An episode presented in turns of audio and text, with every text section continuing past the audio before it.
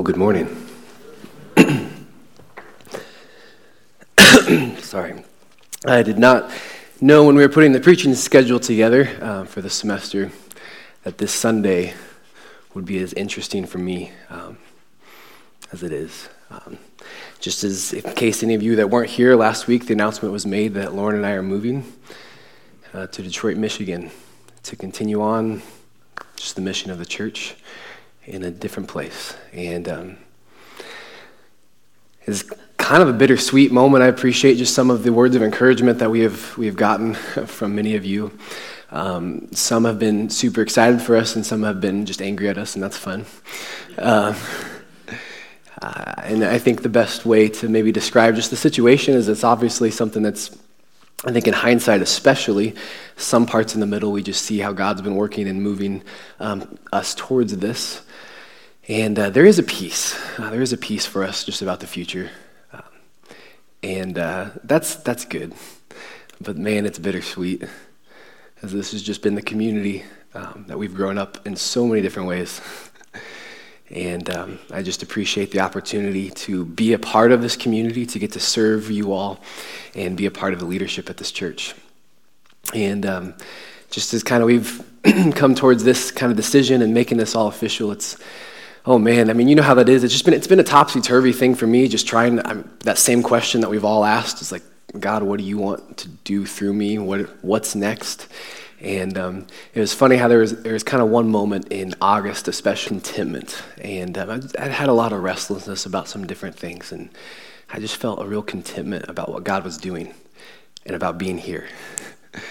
And um, it was during that time I was listening to a podcast or reading a book or something like that, and for whatever reason, um, I, I, wrote this kind of statement came to my mind of maybe what I would say is a, a personal mission statement. And this really does kind of undergird what everything I do, um, the, my approach to things. And it was just the simple statement that, um, I, that was my, I guess, mission or my goal in life is to create and facilitate environments for people to journey and pursue Jesus.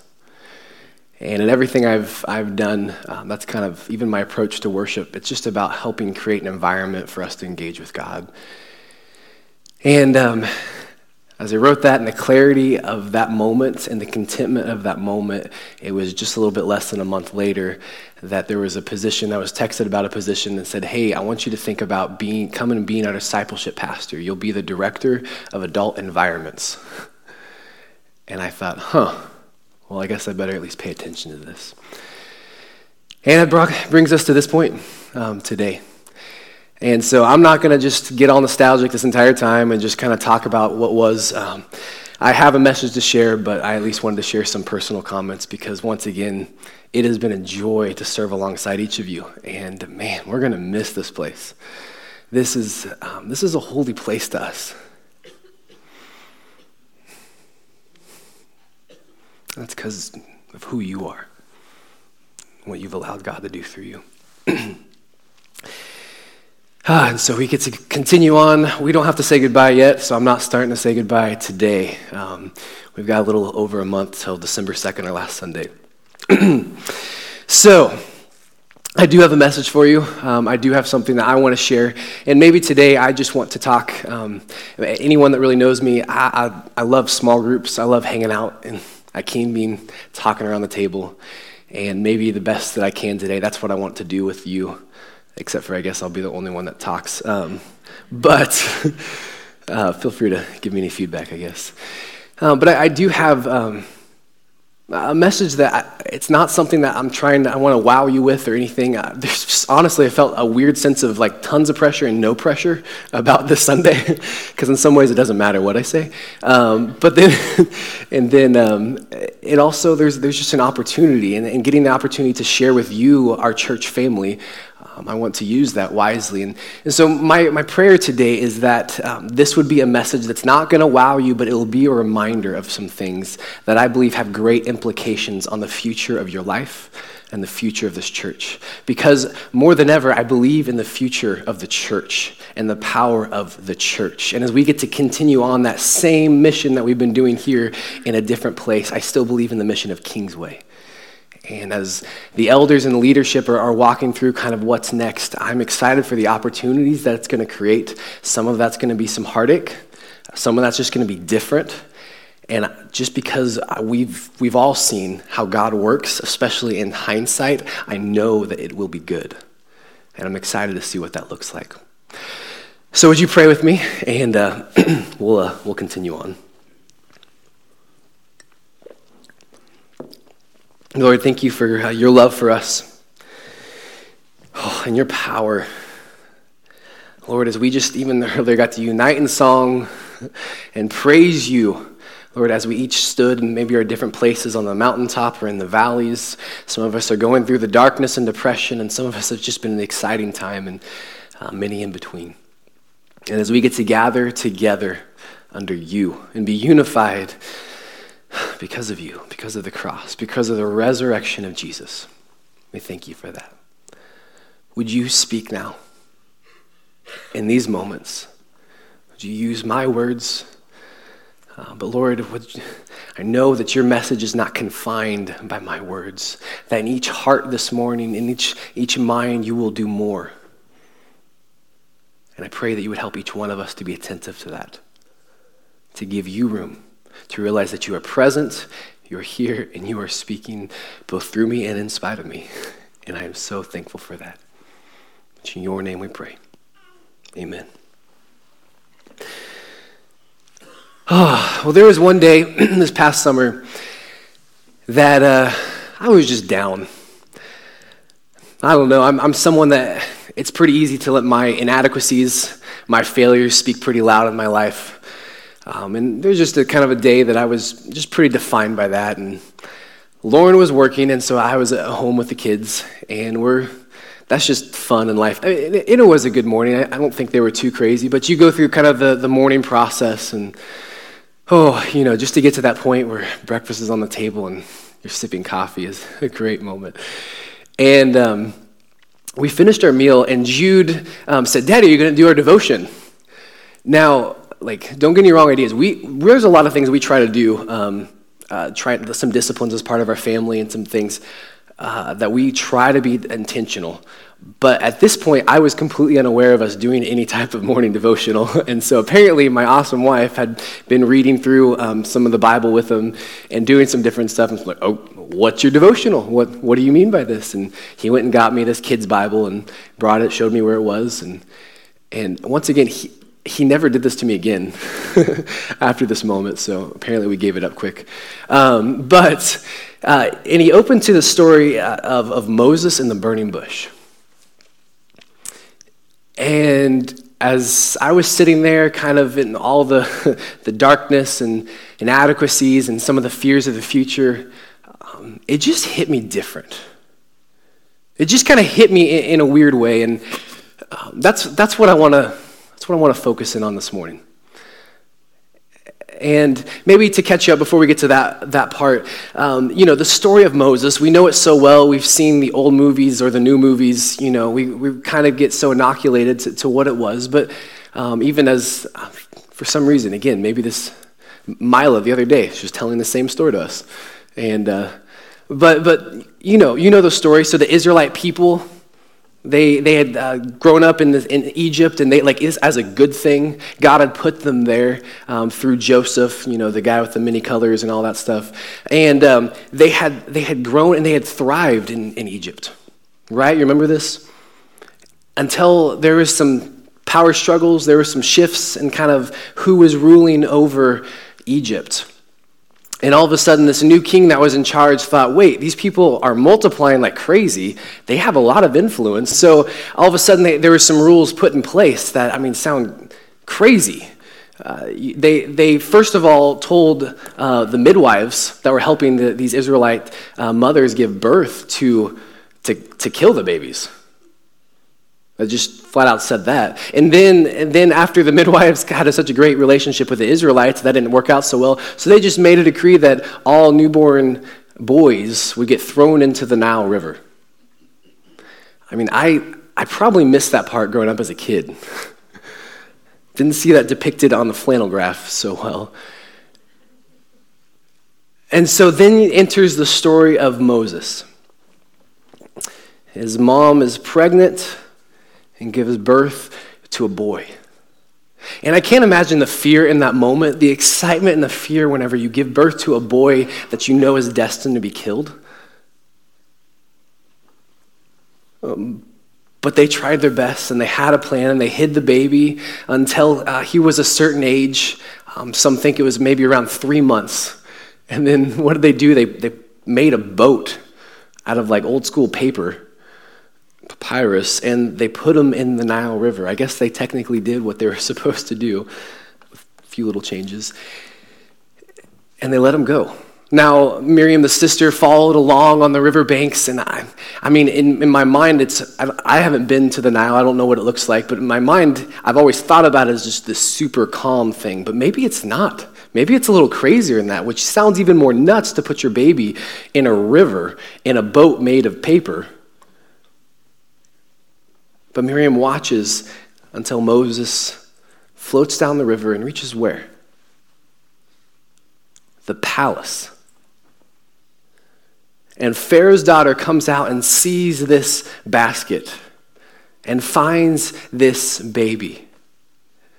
Miriam watching over in the bushes. Man. So Pharaoh's daughter takes the baby out and says, I, I want to keep it. This is awesome. I, would be curious. I didn't really dig into all the historical context around that because that sounds kind of crazy, but I guess she's just Pharaoh's daughter, so she can do what she wants to do, uh, maybe. And, but she says, No, this is mine. And then what happens next? Miriam steps out of the bushes and says, hey, do, you, do you need a nursemaid? Do you need someone to care for that baby? Do you need someone to breastfeed that baby? And Pharaoh's daughter is like, Well, that's, yeah, I do. Would you? And so then all of a sudden, how does the story work out? Miriam is taking her baby brother Moses back to Moses' mother. And Moses' mother is getting paid to take care of her own son. All of a sudden, Moses' mom let him go and he's back. That's awesome. I mean, just, just think of all these just crazy moments that have gotten to this point. And so then, and then whenever the baby grows up, um, somewhere between probably two and four years old. So this, Moses' mom got two to four years with a son she thought would probably die. She had to give him back. And so Moses enters into Pharaoh's kingdom. The son, the grandson, adopted of Pharaoh brought in as an Egyptian son. He, he is giving the, given the very best education of the time. I mean, he learned everything. He, was, he had a destiny. Like the, the power was within his grasp. But it sure seems like his time with his family, uh, Moses growing up, he had, he, had, he had been shown his real destiny. And that was the real God, and maybe what God wanted to use Moses' position of power for. And so Moses grows up. He gets, he's uh, strong, and he, all the education, and through all that, he's been living in the, in the palace for such a long time, and he knows what his destiny is. He sees his people. He knows that he is an Israelite, and he does not take his position on high lightly he says, No, I'm going to use this to help. So, what's his first thing that he does? He sees an, an Israelite slave being mistreated, and he thinks, This is my chance. I'm going to start this now. And through the confrontation with this slave driver, he ends up killing him. Well, that didn't go quite like he had planned. Um, but you know what? He kind of does some things. He thinks it's under the radar. No one really knows about it until sometime later he's, he's out trying to, to be with his, his people, his Israelite people. And whenever he sees two Israelites disagreeing, he, he walks up on them and, and tries to help them out because, again, he, he knows that he has a destiny to save these people and to help them. That's what he's been positioned to do. And then they simply say, Well, you're going to kill us like you killed the other guy? And in that moment, he realized, oh, it's, it's not a secret. They know. And I have, we have just very few words in, in the Bible about what happened there, but uh, somehow he knew he was in trouble. I don't know how quickly the words spread, but he knew, I have to get out of here. The gig is up. and he runs. And again, we don't know exactly how old he is, but um, many would place him right around even 40 years old. And he runs. He runs 300 miles away from the place that he grew up.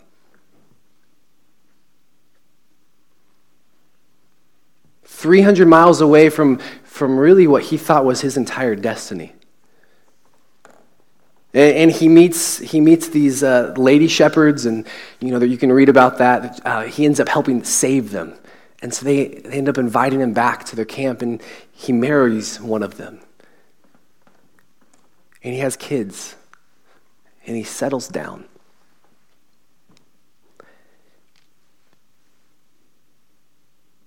What do you think are, are the thoughts that are going through his head? Because to me, it sure seems like, or if I was in that position, he's given up on the destiny that he thought he was promised. He thought that he was raised up for. He ran 300 miles away, and now he's trying to make the best of it.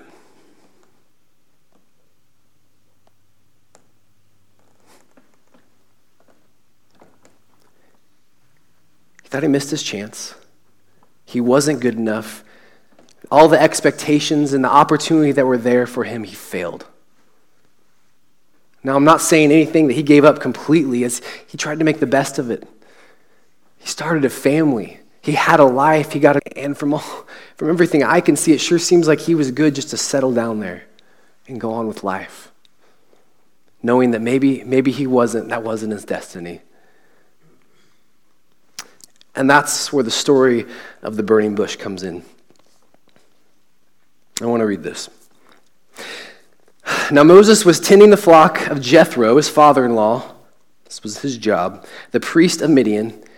And he led the flock to the far side of the wilderness and came to Horeb, the mountain of God. There, the angel of the Lord appeared to him in flames of fire, from within a bush. Moses saw that though the bush was on fire, it did not burn up. So Moses thought, I will go over and see this strange sight. Why, does, why the bush does not burn up? When the Lord saw that he had gone over to look, God called to him from within the bush Moses, Moses. And Moses said, Here I am. Do not come any closer, God said. Take off your sandals, for the place where you are standing is holy ground. And then he said, I am the God of your father, the God of Abraham, the God of Isaac, and the God of Jacob. At this, Moses hid his face because he was afraid to look at God.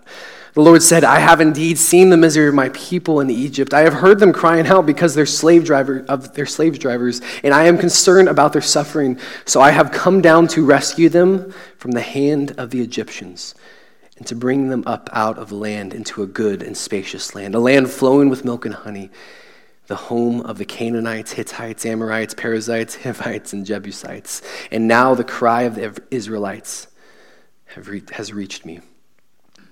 So now go. I am sending you to Pharaoh to bring my people, the Israelites, out of Egypt. But Moses said, to God, Who am I that I should go to Pharaoh and bring the Israelites out of Egypt? And God said, I, I will be with you, and this will be a sign to you that it is I who have sent you. When you have brought the people out of Egypt, you will worship God on this mountain. Moses said to God, Suppose I go to the Israelites and say to them, The God of your fathers has sent me, and, and they ask me, What's his name? Then what shall I tell them? And God said to Moses, I am who I am. This is what you are to say to the Israelites I am has sent me to you. My prayer today is that as we hang out around the coffee table together, I want to highlight three messages that I believe God says to Moses. And I believe there's plenty of other passages that help bring that into context that he says to us today. Three messages three foundations uh, for the future. For your future as an individual, as a family, but also for the future of Kingsway. And so here's the first thing, the first message. You are not done. The best is yet to come. You are not done. The best is yet to come. And I, I know this can sound like a, you know, motivational poster with a cat hanging off of it or something like that. But uh, there's, this is a message. Um, remember where Moses is coming from in this moment. He thought he had peaked. He thought he, or just completely missed his opportunity. I didn't do it right. I screwed it up. I, I can't get back there. And what God speaks in this moment to him, you're not done. You're never done. Exodus 3:10, now go, I am sending you. What would that have felt like for Moses in the middle of that? I mean, he's just kind of ho hum going along with his day. You know, he'd probably been out for a while, maybe days with, with his sheep, and all of a sudden he, he comes across this weird sight, obviously, but what's even weirder is there's just this, this, this hope, these words of hope, a message that says, No, you're not done. There's something, there's something greater. Philippians 1 6, Paul's prayer, and I am certain that God, who began the good work within you, will continue his work until it is finally finished on the day when Christ Jesus returns. This is the message that, first message, the first, what does it say? For we are God's masterpiece. He has created us anew in Christ Jesus to do good works, which He planned for us long ago. There's, there is a purpose. And it was just such a temptation.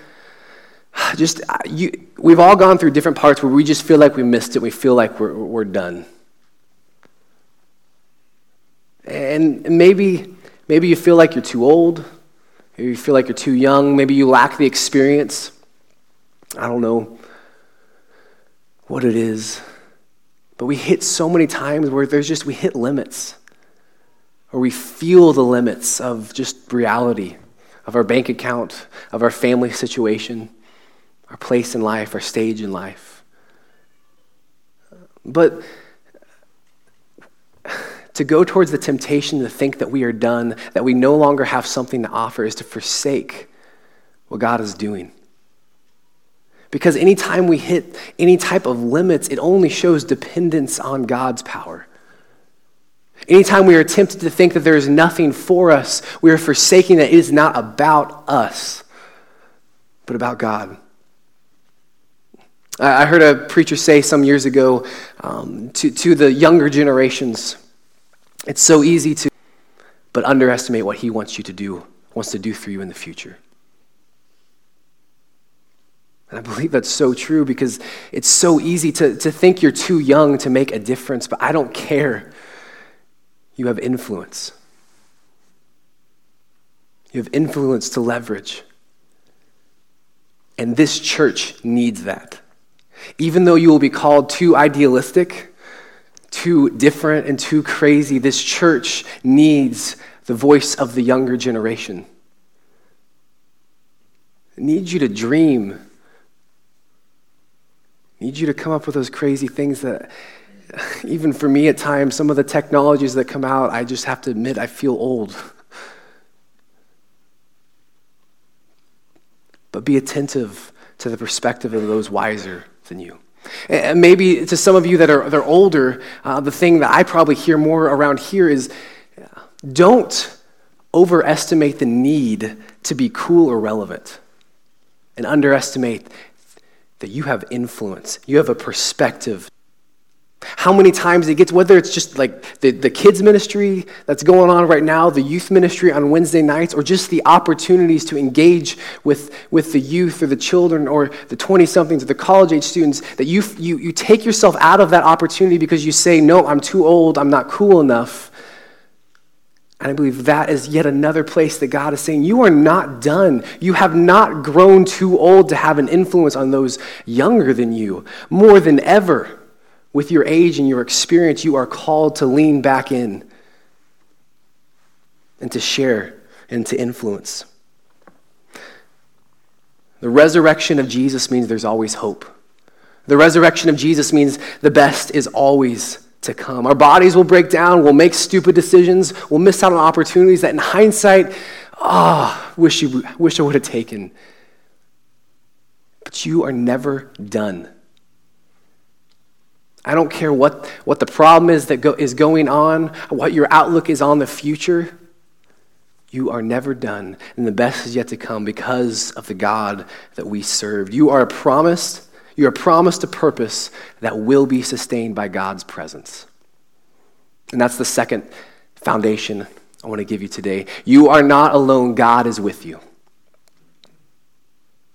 Remember, I said I'm not trying to wow you. I, want to, I just want to remind you of three foundations that I believe if you hold on to these, if you allow these messages to speak into your everyday life, it will change the future. God will do incredible things not for your glory, but for His through you. And you are not alone, even though it's so tempting to think you are. I mean, if there's one big theme as, as we see through this scripture, it's that God is big through this, this story of Moses. I mean, it, it just comes back to who God is. That's what it's all about. He says, I, I am who I am. Oh my goodness, you've probably heard whole sermons just unpacking that whole idea of I am, like the coolest name ever. And the fact is, like, you're not enough. You never will be enough, but God is.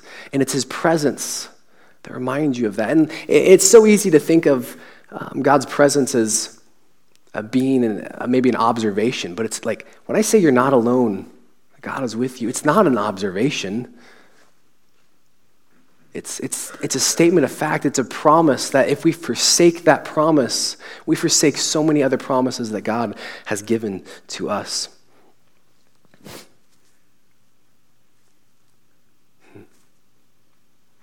Uh, says in Exodus 3:11, Moses protested to God, "Who am I to appear before Pharaoh? Who am I to lead people out of uh, people of Israel out of Egypt?" And then God answered, "What did he say? Say it out loud. I will be with you. Have you caught that part in the, in the Great Commission? Jesus came to them and said, All authority in heaven and on earth has been given to me. Therefore, go and make disciples. Go, I am sending you. Make disciples of all nations, baptizing them in the name of the Father and of the Son and the Holy Spirit, and teaching them to obey everything I have commanded you. And surely I am with you always to the very end of the age.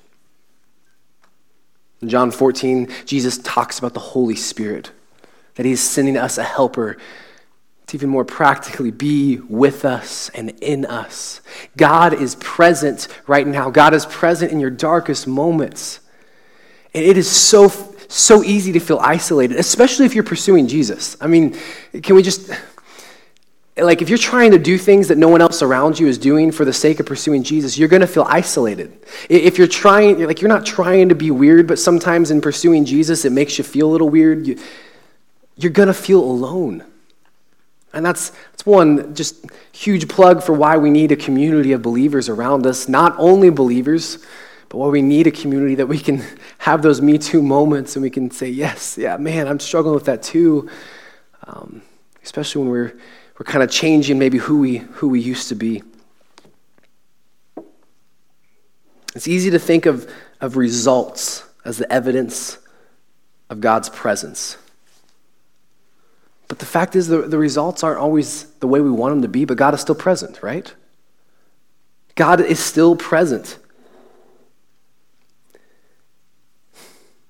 Because we're called to faithfulness, not perfection. We trust Him with the results, and we choose to trust that He is present with us. God's presence will sustain you. It is God's presence that gives us the power to reach a purpose. Anybody that's uh, gone on a walk with a little kid or has a little kid, um, I, I, remember, especially with Jude, all my kids do this, but um, especially Jude, our oldest. I just remember when he kind of got to that, you know, two years old, where he was just walking around a lot. And um, do you know? Do you know what happens when you walk hand in hand um, with a kid around that age? A lot of things, probably, but um, they become invincible. You notice this? Like, I'll, we'll come down the stairs. I do this now with Elijah in the, in the, balcony. I'll be walking down the stairs with him. And if I'm not holding his hand, you know, he's, he's doing the little kid thing where he's going to get down, go down backwards, which is the way we've taught him and the way he needs to go down because he's too crazy of a kid and he has lots of bumps and bruises. It's aren't our fault. But, um, but you, you grab his hand, and what's he do? He's not going for one stair. He's like, all right, I'm stepping to the bottom. And just all the way down. I mean, you know, you go on a hike with a kid, and all of a sudden they're kind of toddling along, and they grab your hand like, I can go anywhere, right? You've done that. There's just there's such a safety. There's such an excitement. There's just like almost a reckless abandon whenever they're holding their father's hand. And I get it that it's hard. It's so hard to, to feel like God is always present because, again, it doesn't always feel that way. But we must hold on to this foundation. We must hold on to this promise. We must remind each other, not in like the, the like the bumper sticker way or the like the Facebook meme way that sometimes is just way too uh, awkward, way too cliche, but in real ways that God is present. That God is with you. There's one uh, worship song that's out um, by Elevation Worship. It's called Won't Stop Now, and it's got this line in the chorus says, Your presence, Lord, is an open door. And I love that outlook. Your presence, Lord, is an open door. You are not alone, God is with you. And the third foundation I want to give you is this You are not who others say you are, you are who God says you are. You are not who others say you are. You are who God says you are. Think about the, like, the identity statement in, in just that first time when we were reading through Exodus 3, when, when God gets to that point and he says, like, hey, I've, I've see, I see the heartache, I see the oppression, I want to do something, and I am sending you. You, who thought you missed it who, who, when you look at your track record, you think it just doesn't match up to make any big difference. But I am sending you because you're not what you think about yourself. You are who I say that you are. Because the reality is, if you do not confront the lies that you and others say about yourself, you'll miss out on the full life you were created for. And, and this, this isn't a willpower thing. This isn't so much, this is so much more than like repeating words that you wish were true about you. It's simply articulating and accepting what has already been said about you by your Creator. Because it doesn't matter the opinions others have of you. It doesn't matter uh, your successes. It doesn't matter your accomplishments. It doesn't matter what your failures are. It doesn't even matter what you think or how you feel about yourself. It only matters. And God says that you are loved and that you are valuable that you have worth simply because you are His creation. And God says that if you are in Jesus, you are a whole new creation, in no way defined by your past, in no way defined by your sin, but you have been set free to a whole new purpose.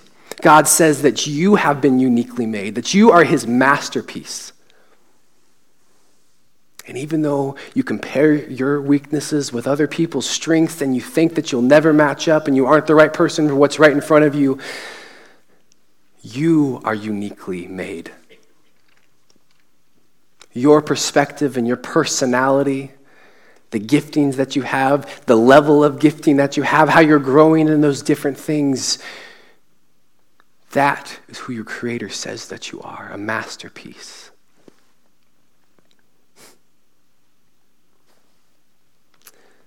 1 Corinthians 6:11 Some of you were once like that. All those things that we probably think about ourselves, but you were cleansed, you were made holy, you were made right with God by calling on the name of the Lord Jesus Christ and by the spirit of our God. John 1:12 Yet to all who did receive him to those who believed in his name he gave the right to become children of God. That is who you are.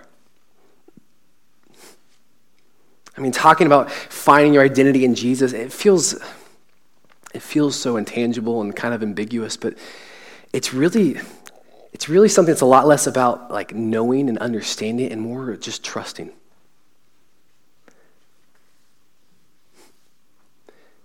You know, and some of the things that people say about you, some of the things you think about you, they're fact. It's true. And the thing that we have to realize is we listen to the voice of our Heavenly Father, there is just a greater truth than what people say about you.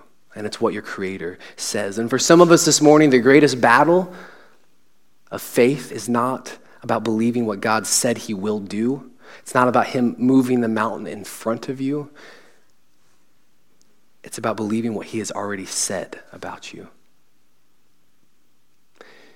We've, we've heard it said a lot don't take God's name in vain. And you just have to wonder what if taking God's name in vain is less about the tone and the context of how we say God or Jesus, and it's a lot more about how we choose to, to say that we are following Jesus that we, we profess Him as our Lord and Savior, that we put our faith in Him, but we live like we haven't. We live like we don't have value. We live like we don't have a purpose. Maybe, maybe that's what it means more not to take God's name in vain, is to live in the identity that we have been saved to. When you accept and rest in who God says you are, your relationships, your accomplishments, your job, your bank account, everything that you have is no longer about seeking affirmation and seeking value from others. You come from a place of fullness. You come from a place of abundance, no longer scarcity, because you are who God says you are.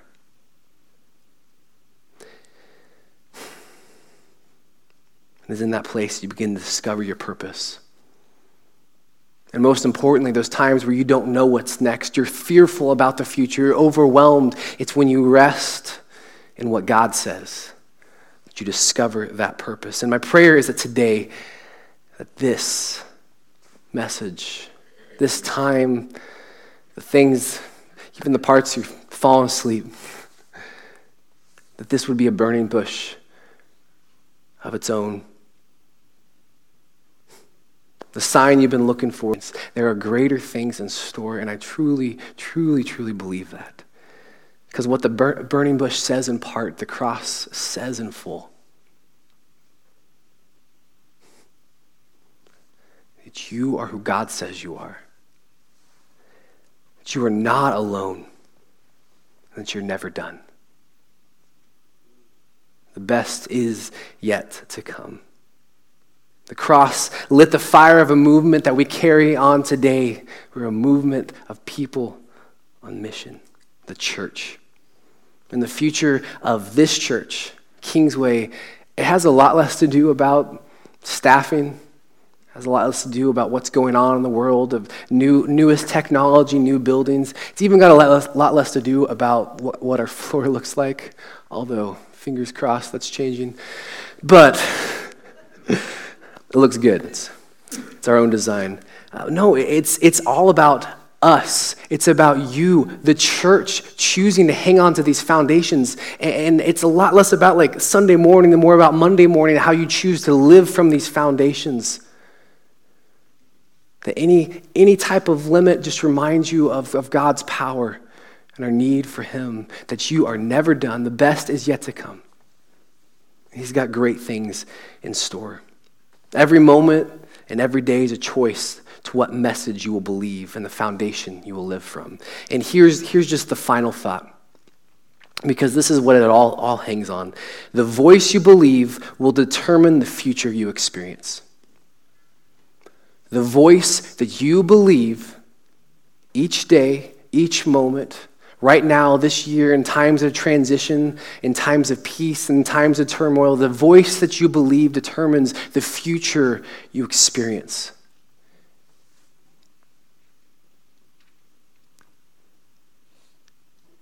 And just like Moses,